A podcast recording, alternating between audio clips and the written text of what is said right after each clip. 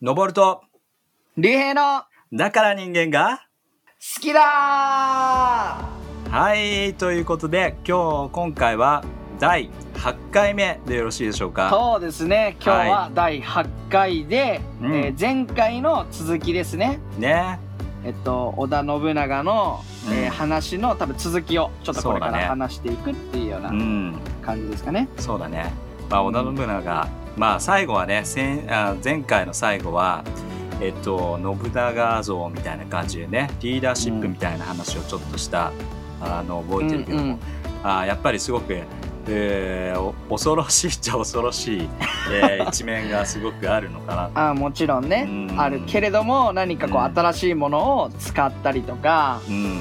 ね、またはあの天下統一という明確なビジョンをあ持っていたりとかっていう意味では、まあ、現代に当てはめていくと、うん。ね、織田信長と働きたいかみたいなね話を、ね。しましたね。はい、あの上司が織田信長だったらどうするかって、無無理ですよね。無理。え無理だけどでも織田信長のような社長がいる企業っていうのは多分どんどん大きくなるんじゃないかな。確かにそういうのはあるね、うん。うん。成長するよね、うん。まあなんかあのーまあ織田信長といえばなんかこう安土城っていうの結構あねそうだね。安土桃山、そうだね。うん、あそのの滋賀県ですかね。そ今の。うで安土城ってまあ今ないんですけども燃やされてしまってね、ないんだけどもおいろいろこうおずなんつうのかな。えっ、とレイアウトっていうの。えっ、と、こうどういうふうに建てられるのかっていうのがね書かれたものが資料が、うんうん。資料だけは残っていてそれを復元したものが結構あったりするんだよね。うん。知らない。でそうなんだ。なんか天守閣もちろんあってまあ多分みんなも見たことあるんじゃないかな。上の方にこう伸びていてなんか赤っぽく、えーそして屋根が青くてっていうね、なんかこうこうなんつうのこの城結構さ城好きね僕そんそんなに城あんまりあれなんだけども、でも城好きの人はさ城を見るとうん。こうその人のこうそうだ人格っていうのがこう理解できたりとか 聞いたことあるななんか性格が出るみたいなね。性格が出るとかね。うん。なんかそう織田信長の時代以降は、まあ、豊臣秀吉とかその辺の時代からはね、あのこう自分の権力をこう見せつけるための、おものが城であったとかね、うん。えーだからすごく豪華で美しくて、えーうん。大きな城が立ちあ立ち並ぶっていう。ただ実際、あの安土城の信長の建てた安土城は実際信長はそこで住んでたんだよね。あそうなんだ。ううん。んだから実際まあ自分が住む場所としてもあって、ただねうん面白いの聞いたのがねあのーまあその天守閣があるその近くにこの近くで隣にね本丸って言って、まああのーところがあるんだけども、うん。そのねあのなんつうのこう何日本語図式図式じゃなくてレイアウトじゃなくてあの図面？図面。そう。図面ですね。その図面が、えーちょうどこうまあ御所、まあ、天皇がいる御所とうん。間取りが一緒なんだって。ええ。なるほど。でそうこれいくつか言言われていることがあって、うん。ね、一つは天皇をお招きしてそこに住んでもらうっていう意味があったんじゃないかっていうふうに言われてると一方、僕はは違うんじゃないかなって思うんだけどこれねまた自分の持論だからさこう歴史はさいろいろさあの勝手にストーリー作れちゃうので、あれなんだけど僕はね多分ねそれを見る聞くとねあ自分が天皇の座に立とうとしてたのかななんていうふうに思ってさ、やっぱり信長っていうこのキャラクターがさどうしてもこう,、こうすごいワンマンじゃないけどうん。こうすごい大きなね、うん。えーでかいあの信長っていう、うん人がいるわけだから、うん。えーその彼が天下を取る上で、えー天皇っていう部分もこうなんかこう天皇より上に立つじゃないけども、うん。そういった思いがありそういった、あの安土城もそういうふうに作っていったのかななんていうふうに思う、なるほどね。すごいもうのぼるさんの歴史知識わからないけ爆ど発してますね。いやいや。最初の方かいらやーでもねでもそうれだ。ね、面白い面白い。そういうさなんかさ歴史のうん。ある一部分を切り取って、自分たちで想像するのってさ、すごく楽しいよね。まあ、もちろんなんかいろんな資料があって、うん。正しいことが書いてるかもしれないけど、うん。なんかそれをこう予想できるっていうのがさ、予想予想っていうかねこう考え思いを馳せることができるっていうのは、うん。うん、面白いね確かにでも、織田信長のあのイメージだけで見たら、確かにあの、なんていう天皇と同等またはそれより上に行くって野望があっても野さ、望がね。うんなんか、うん、不思議じゃないというか不思。議じゃないよね。うんうんまあね、それが最終的にね、まあ、本能寺の変で、えーまあ皆さん歴史をお深くあんまり知らない人でも本能寺の変っていうね名前だけは聞いたことあると思うんですが、最後にね、うんうん織田信長は、えーまあ、殺されてしまう殺されてしまうっていうか最後自分で、えー自害をするんですけども、おでもやられてしまうんだよね。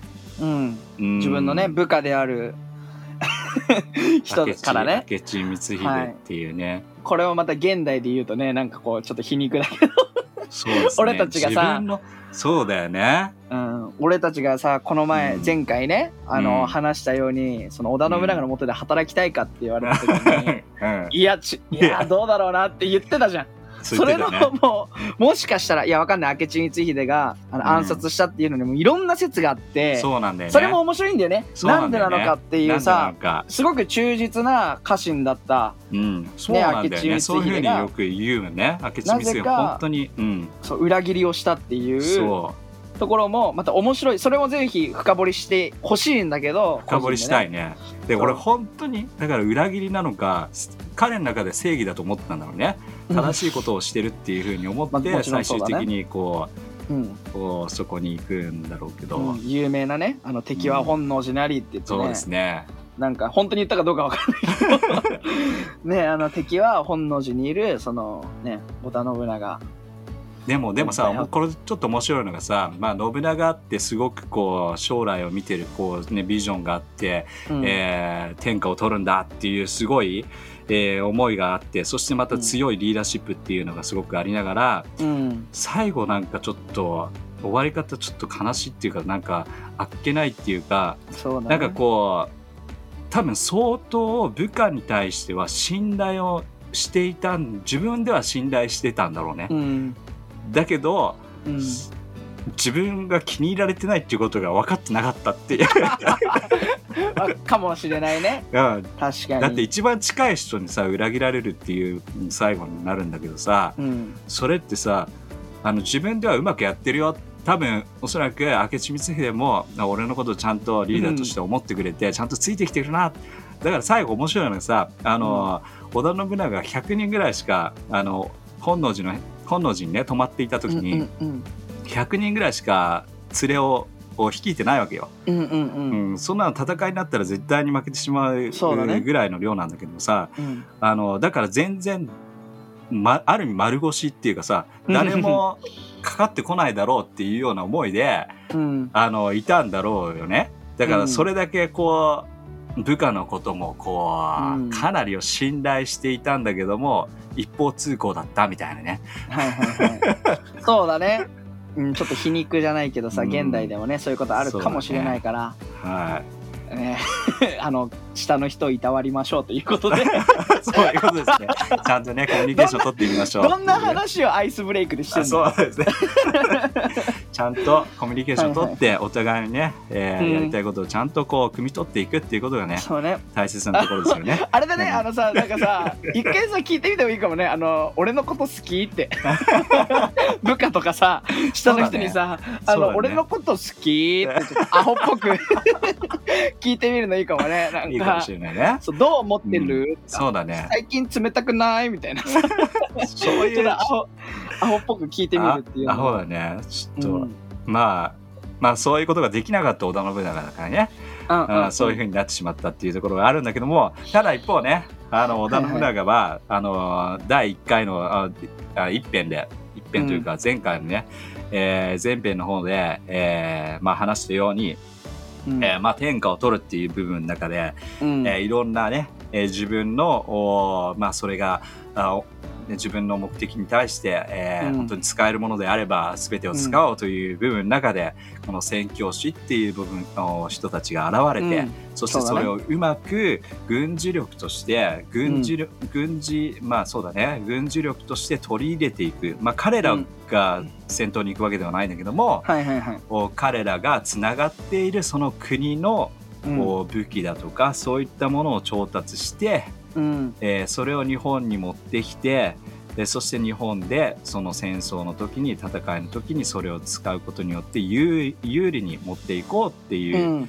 えーところですよね。だから宣教師とも、おいい関係を築いていくっていうことが。あったと。ね。でその中であのねあの前回話したようにやっぱり仏教っていう大きなね、えー組織、うん。えーまあ、この戦国時代の最大の宗教的な武装武装している武装集団みたいな感じ、まあちょっとそういうふうに言うと怖い軍団みたいなね。宗教的武装勢力。すごいな響きが。うん。響きがすごいけども、おやっぱり彼らが邪魔になっていったっていう部分。自分たうんうんうん。自分が、あーね、一番上になる上で、えーまああの邪魔になっていたその、お勢力をうやっつけようっていうところがあはったと。い。うん。で、えーそれで、えー前回話したようにうん。宣教師とおまあ、つながりを持って一つの目標が彼らとお共に同じ目標ができたと。はいはいはい。い。うところだよね。そうですね。うん、まあうん。そのなんつうのかなあの宣教師やっぱりキリスト教を伝えて一方でキリスト教を伝えていくっていう部分で、うん。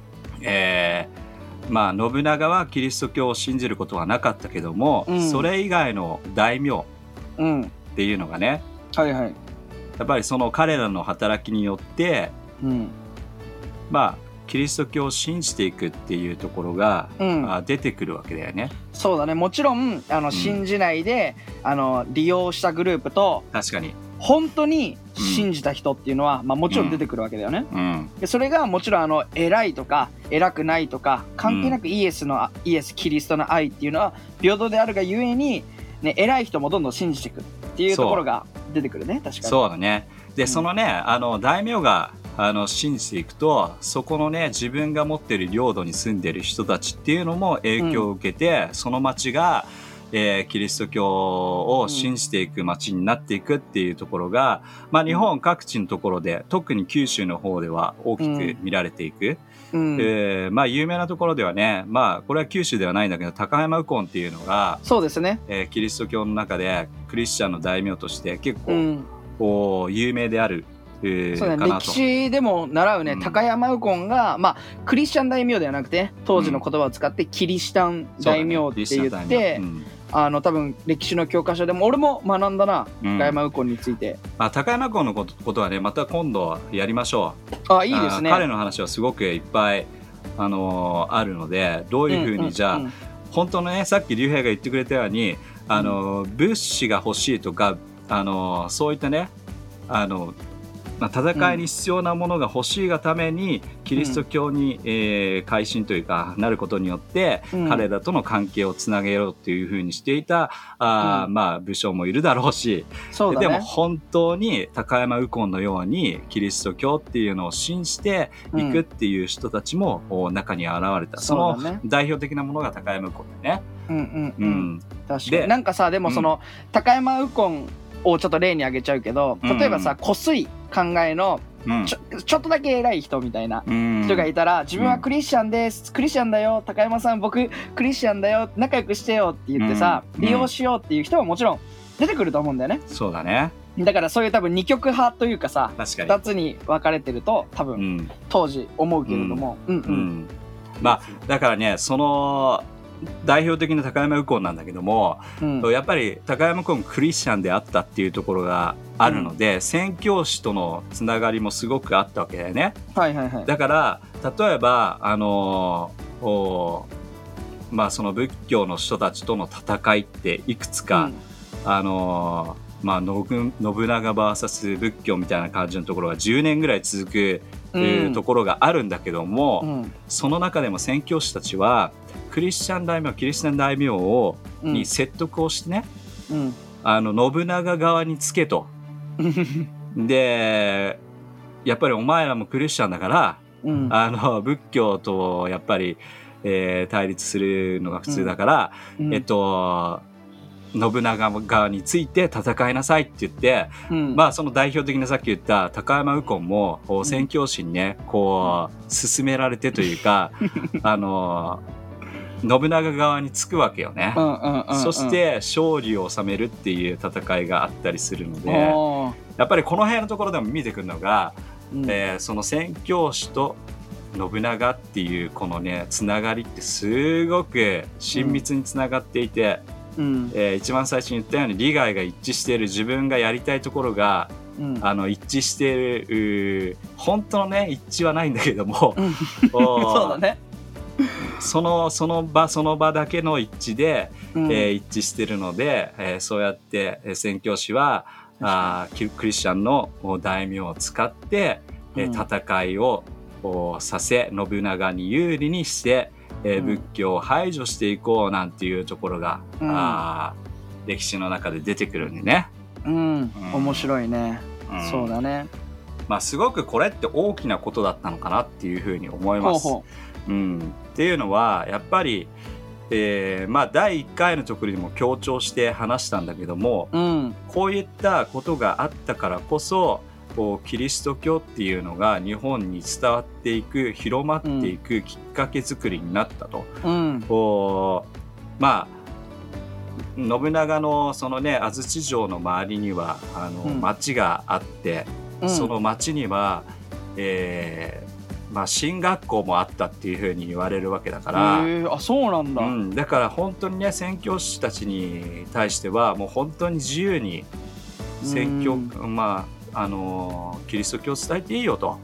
うん。で、えっと、その信長がね、えーうん。イエスかノーかで全てが決まるそのお時代であったわけだから、その信長がイエスと言ってうん OK だよっていうふうに言うことによってうん。面白いのがやっぱりその進学校に学ぶ人進学校で学ぶ人うん。ね、えーその信長の家臣であったり、まあ、家臣というのは信長のねそばでこう、うん。こう信長を支える弟子たちだよね。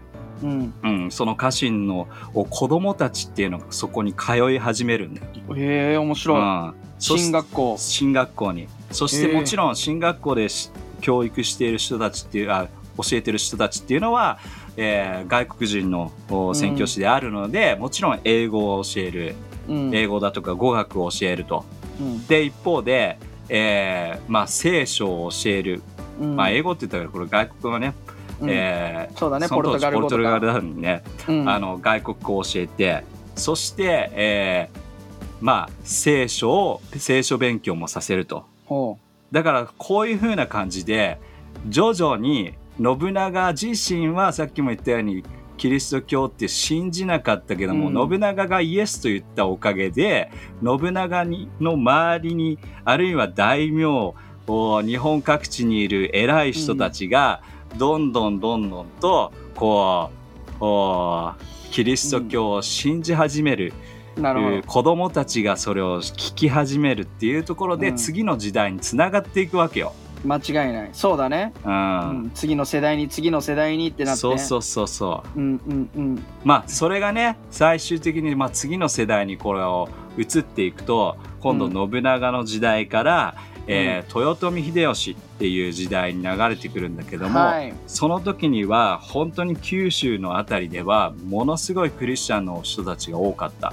うん。うん、で大名ももちろんクリスチャンでいるっていう大名も多かったしさっきも言ったように、うん。その下で、えー家臣として使える者あるいはその町で働くあ、しえー暮らしている者たちも、うん。キリスト教っていうえーものを信じるようになった。うん。で、えーまたね、えー豊臣秀吉のところでやっていこうなかなっていうふうに思うけども、うん。おそれが大きく成長していくがためにうん。またあーそれが脅威となってくるんだよね。うんうんうん。そのキリスト教って、あの今までねうん。仏教がずっと脅威だったっていう織田信長の時代から、ねうん。結局人は死んじゃうから、そう織田信長は ね、うんそれで死んじゃって、うん。あのじゃああの次の時代次の人たちの時代になった時にキリスト教が思いのほかね織田信長の影響で、うん。ものすごく広まった自由に、布教していいって言われてすごく広まったから今度キリスト教がすごい勢力になってるっていうのがまた面白いよね。面白いよねだって、うん。あのね以後よく広まるで1549年にはい。キリスト教が来て、うん。えたった数十年で、うん。あの豊臣秀吉がこれはまずいって思うぐらい 人が信じてるっていう。そうなんだよ。だから一気にこれ一気に広まっていくんだよね。うん。まあ宣教師のさあのー残した記録によるとめちゃくちゃ宣教師は信長にキリスト教にななされさせたいっていう思いがすごく強かったらしい。そうなんだ。やっぱりトップであるからうん、ね、この日本をこう引っ張っていくトップになる男をやっぱり上から順にねキリスト教になっていくことによって信じることによってそれの下にいる人たちが同じように信じるという部分で、うんうん。まあ、宣教師はかなりこの信長に対して、うん、あのクリスチャンになってほしいと。クリスチャン。になるというふうなことはアプローチしたんだけど もちろん性格が性格だからね信長のね、そうだね。自分がっていうようなところがすごくあるからさ。うんうんうん。まあ信長自分が俺がか神だって言って言ってたようなもんだからな、うんうんうん確かに。天皇に変わるかどうかっていうね。そうだね。ぐらいでもあったから、うん。だからそこまではいかなかったけども、うん、こうでも宣教師はやっぱりそうやって信長をねキリスト教に、えー改心させたいなっていう思いがすごくあったみたいですね。うん、面白いですうね。んそう、はい。まあこんな感じでねまあ次回はじゃあ、うん信長終わってじゃあ豊臣秀吉の時代に入っていって、この時代にどういうふうにじゃああー宣教師とのやり取りがあり、えーそして、えー豊臣秀吉もどのように、えー宣教師から影響を受けていったのかっていう話がね、できれば面白いのかなと。でみんなねこのはこういう話ってこう日本がやっぱり、えーキリスト教をまあうちらはねあのーうん、何？あのクリスチャンであるので、はい。えーやっぱりこの神様がしたことっていう部分ですごく興味を持つ部分であるわけだからうんうんうん。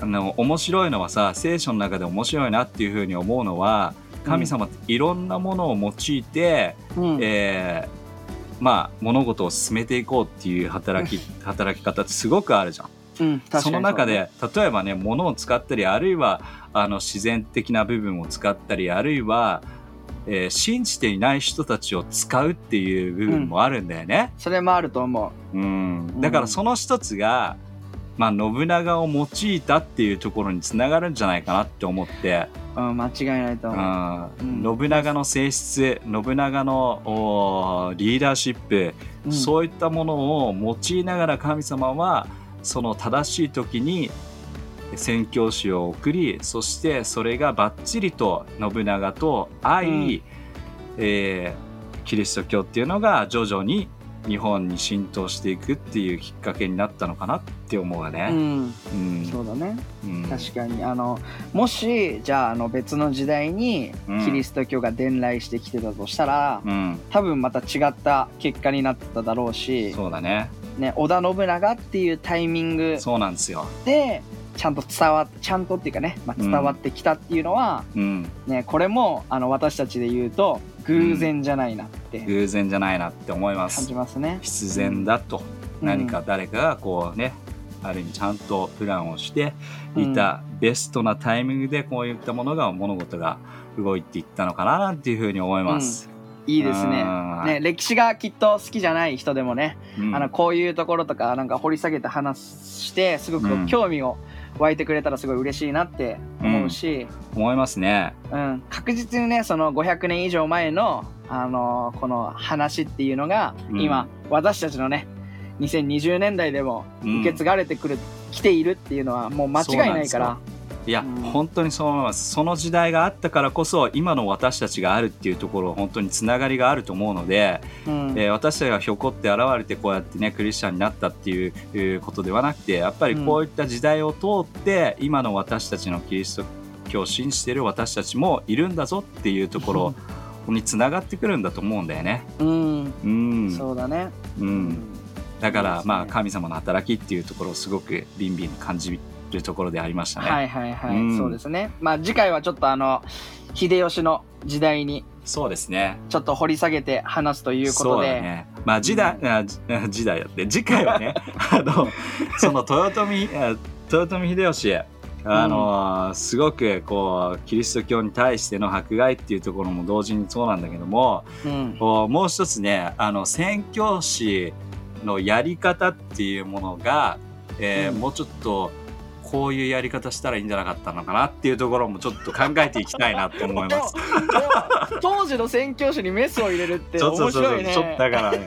物申すと。ちょっともうちょっとこうやないとちょっとはそうなっちゃうでしょみたいなねところもちょっと。それ大丈夫？あの宣教師、あのあちょっと天国で多はい。分登る登るおい登るって言言いうんじゃない過ぎだよ言われお前るのね来てみろこっちの時代にこら確かにね。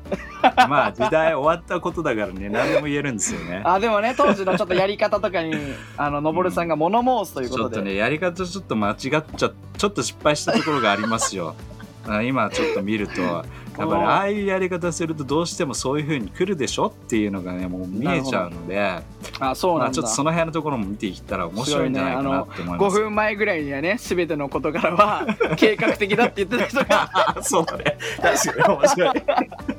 言ってた人があのやり方じゃ間違あれはやり方は間違いだよって言うってやっまあ人ぱ面白い間だから人間だからね。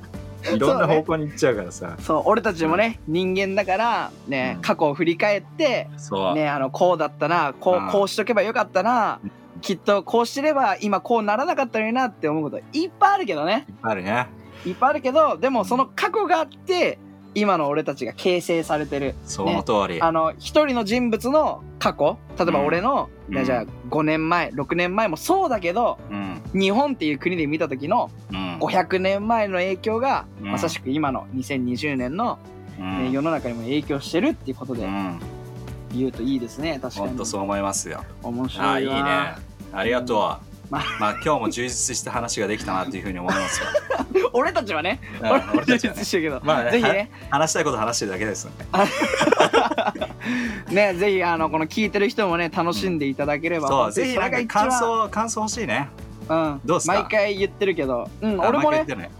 毎回言ってるけどさ、うん。あの俺自身も確かにこの毎回そのエピソードの最後の方に感想とかうん。言ってたりするけども、ね、織田信長の時代に、うん。ねキリストが伝わったっていうのはキリスト教が伝わったっていうのは歴史でもねうん。もちろん俺たちは学びます。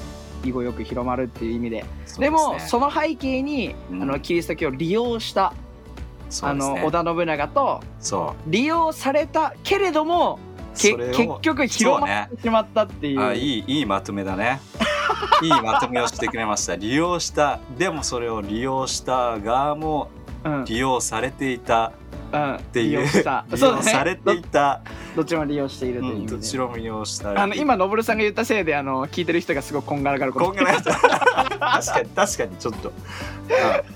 まあそうだね、まあ、そういうのもありつつ、うん、うんねそのキリスト教が今の世の中にもすごく影響してる。そうです、ね、そして、ね、最初は1人しか信じなかった、えー10人しか信じなかった。100人しか信じなかったっていうキリスト教が豊臣秀吉がこれはまずいっていうぐらい広まっちゃうっていうのもね。次回ね話そうっていうところで、いいですね。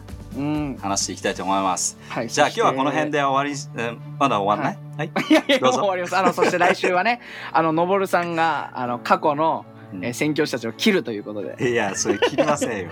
物申す怒られち物申すということで。